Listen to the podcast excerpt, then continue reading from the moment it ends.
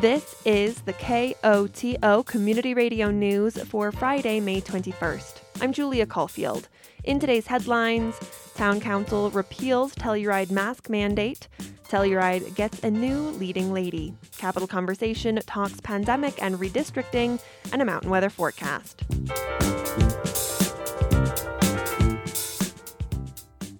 But first, on Wednesday night, a man drove a vehicle into the water east of Ballard House on Pine Street. According to the Telluride Marshal's Department, there were no injuries and minor property damage. The driver fled the scene and was later issued a summons for carelessness and leaving the scene. Masks are no longer required in Telluride, for the most part. Town Council unanimously passed an emergency ordinance on Friday to repeal its mask mandate. The repeal comes just over a week after Town Council extended the mandate through the summer. Here's Telluride Town Attorney Kevin Geiger. Two days later, on Thursday, the U.S. Uh, Center for Disease Control and President Biden announced jointly that, with minor exception, face coverings would no longer be required as recognized federal guidance. One day later, Colorado Governor Jared Polis took action through the initiation of an executive order repealing, with very limited exceptions, the state of Colorado facial covering mandate, which required facial coverings in all indoor public settings. The repeal moves Telluride in line with the state and county public health orders regarding masks. That order still requires masks for individuals 11 years and older who are unvaccinated. Masks are also required for everyone, regardless of vaccination status, in schools, childcare centers, healthcare facilities, prisons, and jails. The public health order also requires everyone to wear a mask on all public transportation. That includes all buses and the gondola. Businesses and organizations are also allowed to enact their own mask requirements, which employees and patrons must follow. Mayor Delaney Young notes she's skeptical about removing a mask requirement, but believes consistency across governments is the most important. I'm going to be very frank. I have been on the fence about this quite a bit. I think that this CDC announcement was quite seismic, and I think it was premature. And I just wish um, for the best for all of us.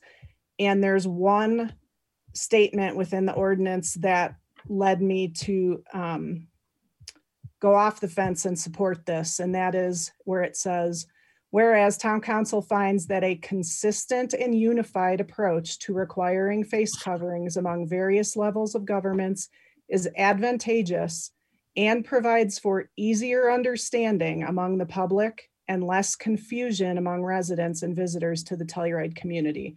That is the clause that I agree with over everything. And so I will be supporting this. Telluride's mask repeal went into effect immediately on Friday afternoon.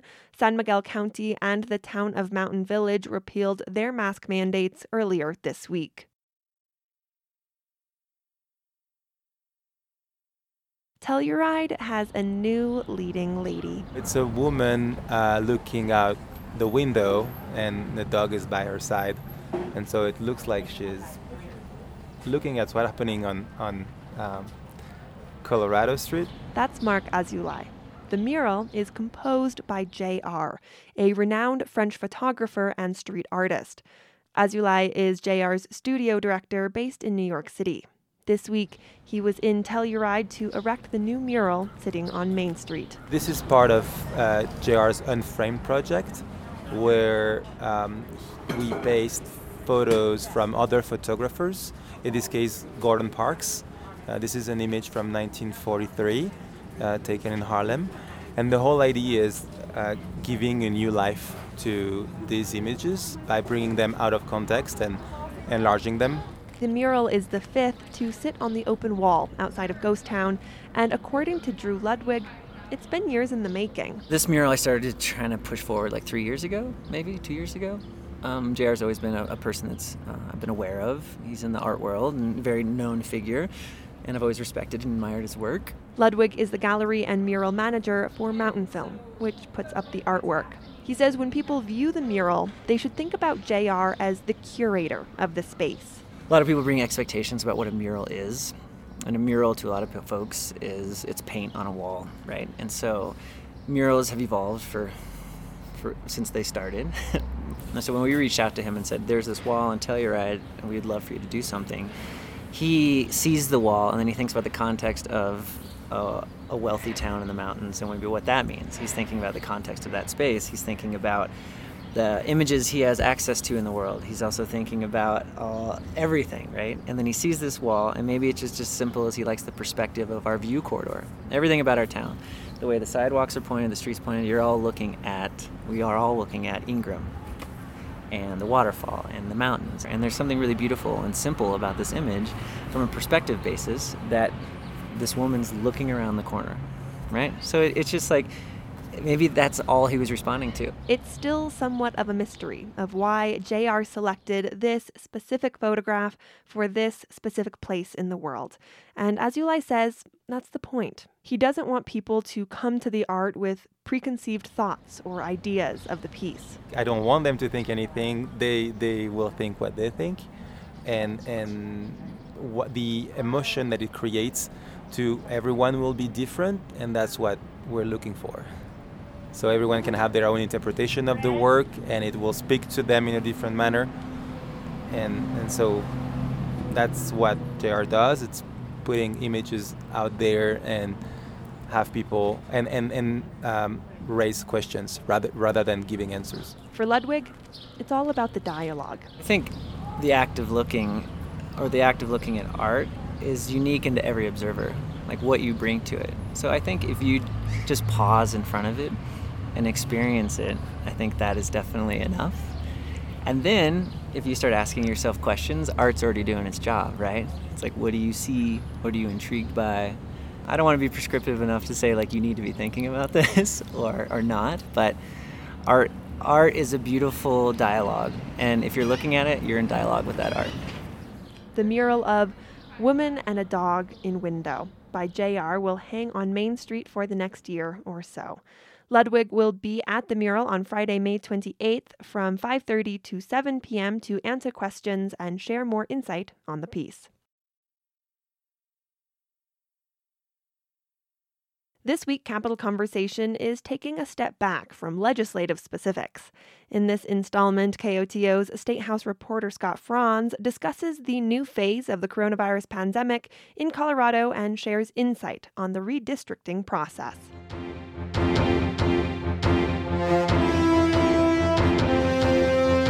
Hey, Scott, thanks for taking a few minutes to chat with me today. Hey, my pleasure, Julia.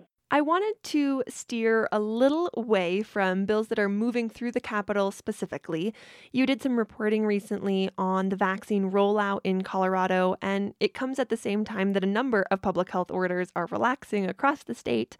On a governmental level, what is the sense of where we are in the pandemic right now? Well, we're at a very interesting phase right now where, you know, on one hand, you're starting to see people um, you know, here here in the Capitol building, ditching their masks, and lawmakers from both sides of the aisle are going without them.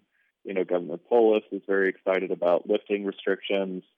Um, you know, on the other, there's kind of this this um, storyline that's not getting as much coverage, which is, you know, the fears vaccinated people have about the bigger picture. You know, reaching herd immunity. Um, you know, in your county, um, you know, vaccination rates are very high. But other places, you know, Eastern Plains, um, even some parts of Northwest Colorado, you know, they're they're nowhere near um, even having half of their eligible population immunized. So it's kind of a, a wait and see. You know, the Polis has said, you know, this latest phase it's going to be a lot different because the most vulnerable um, people are protected, but you know, as, as businesses open to full capacity, um, as, you know, mask restrictions are, are lifted, I think it's really going to test the level of protection we've had so far. When you're hearing from the governor and maybe lawmakers about this cautious optimism, we're preparing for what will likely be another booming summer.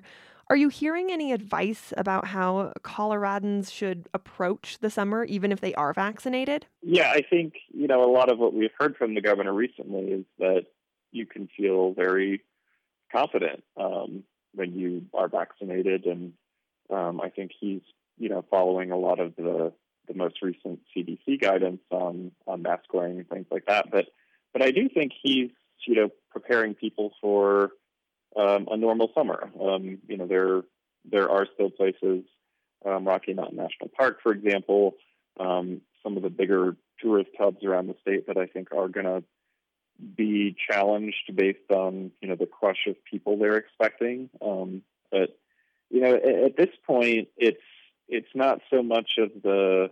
Uh, it's actually quite incredible, you know, the difference between the early press conferences where, you know, we were supposed to be so careful and and stay at home except for the most essential trips to today where it's you know get a vaccine and and get your normal life back and travel again and and not have to worry about um, you know the the consequences if if you're vaccinated. That's that's the caveat. Now, um, you know there are still.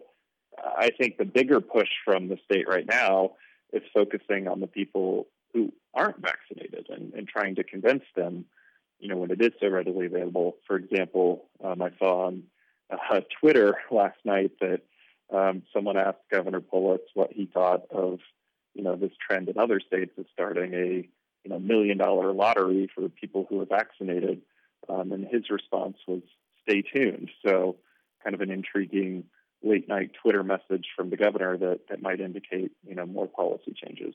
Switching gears, um, following the 2020 census, Colorado will be gaining a new representative in the U.S. House of Representatives, going from seven to eight the state is at the beginning stages of the process for redistricting.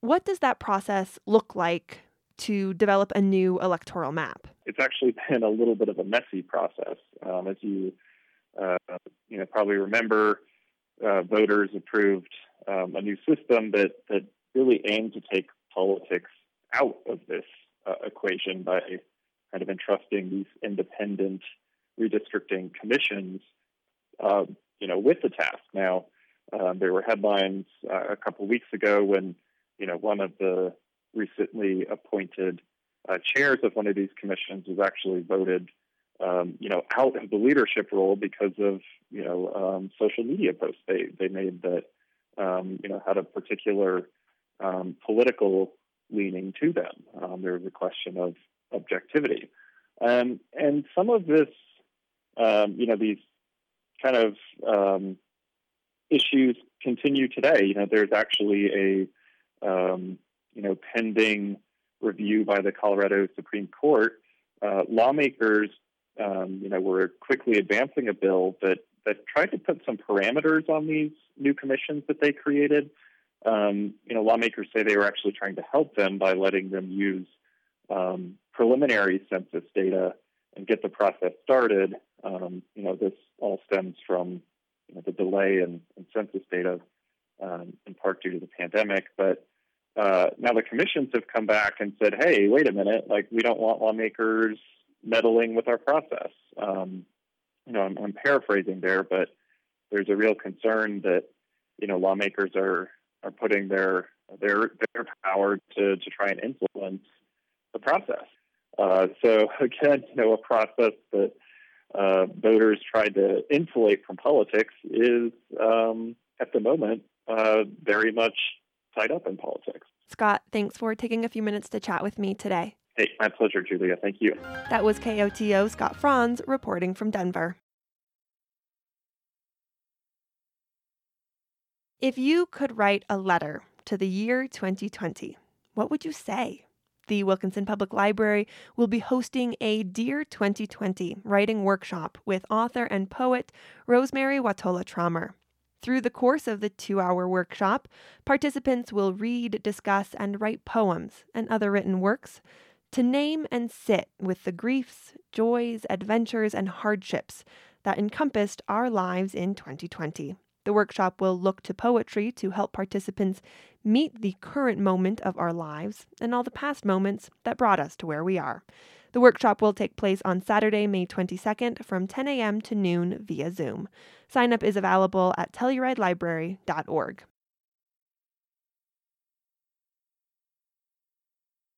Starting next week, there will be more opportunities to travel from the western slope to the Front Range by bus.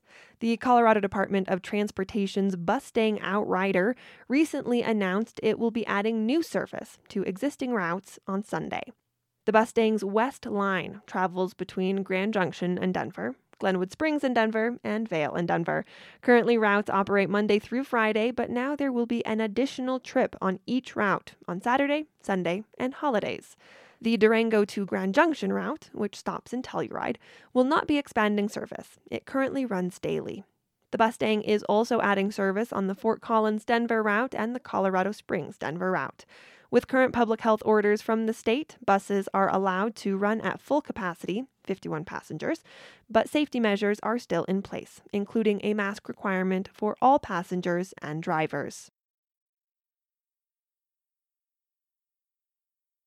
Snowpack plays a big role in the West's water supply, but some researchers say that groundwater is equally important, particularly in the Colorado River watershed.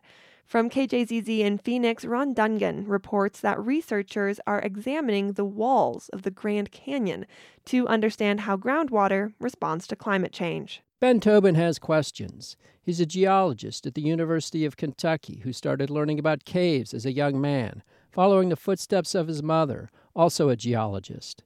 For a time, his work brought him out west to Grand Canyon National Park. Caves are a really special place in many ways.